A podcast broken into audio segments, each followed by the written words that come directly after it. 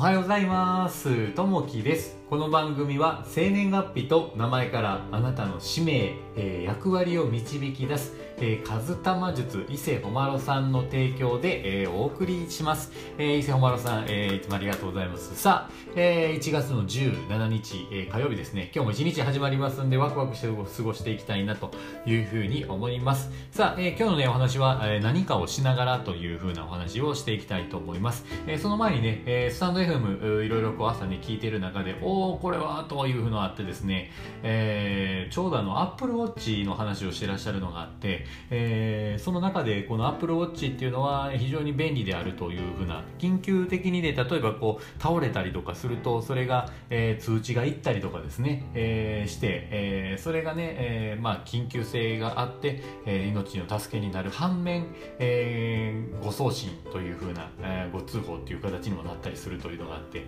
えー、つい、えー、先日年末にね、えー、スキー、スノーボード、えー、行ったんですけど、まあ、子供とね、えー、雪山の方行ったんですけど、まあ、鎌倉作ったり、えー、あとはね、こう、雪だるまでソリをしたりとか、いろいろこうしてたんですけど、その中で、えー、久しぶりにボードをしたので、えー、おっとっとっとっと思うぐらいね、こう、焦げそうになったりとかしたんですけど、まあ、それでね、結構、スキー場の山、雪山とかで、その、アプローチをしながらすると、まあ、ご通報が流れたりとか、えー、その中で何件かあるうちの本当にね、数件しか本当にこう危ない危機がなかったというふうなね、お話がああったんですけれども、この T、T アップさんのですね、えー、あ、TI さんのね、えー、TI、えー、ラジオですね、えー、その中での配信、あ、これいいなというのがありましたね。まあ、もしね、えー、よかったらぜひ、えー、参考に聞いていただけたら TI ラジオさんの方ですね、またリンクの方をつけておきますんで、えー、ぜひ覗いていただけたらと思います。えー、さあ、早速本題なんですけど、何かをしながらのお話ですですね。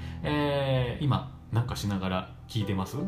ドキッとね、こうした人いると思うんですけど、まあ結構ね、何かしながら、例えばテレビ見ながら、えー、呼びかけに返事、はーい、分かったよって言いながら分かってなかったりとかね、えー、結構何かしながらとか多いんじゃないかなと、えー、結構そんな経験を僕ありながらですね、話をしていきたいなと思います。え、何事においても心を込めて対応するか、え、否かで、相手から受ける印象が変わることがあります。例えば、えー、母親が我が子を読んだ際、えー、子供がゲームをしながら「はーい」と返事をしたとします。この場合返事をするという意味からすれば母親の働きかけに対して答えていることになるでしょう。しかし心から相手に向かって答えているかというとそうではないでしょう。なぜなら子供の心はゲームに向かっていて生返事になっているからです。え同じように人は何かをしながらつい反射的に返事をしてしまうことがあります。返事をしたからよしとするのではなく真摯に相手と向き合うことで初めて、えー、相手の働きかけに応えたことになります。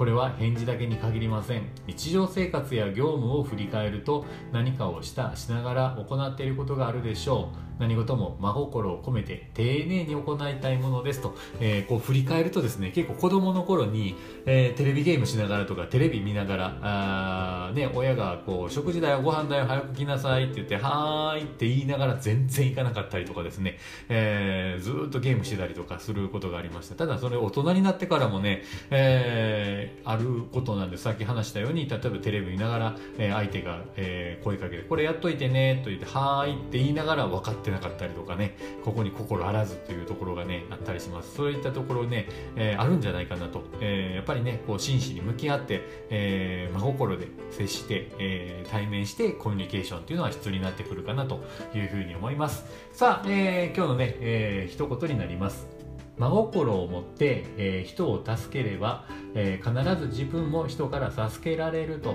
えー、これは人生の最も美しい見返りの一つであるというところですね、えー、どんな場面でもやっぱりねこう真心で接するというところがね、え大切になってくるかなというふうに思います、え最後にね、え告知になるんですけれども2つあります。あの今ね、えこうスポンサーの方のカズタマ術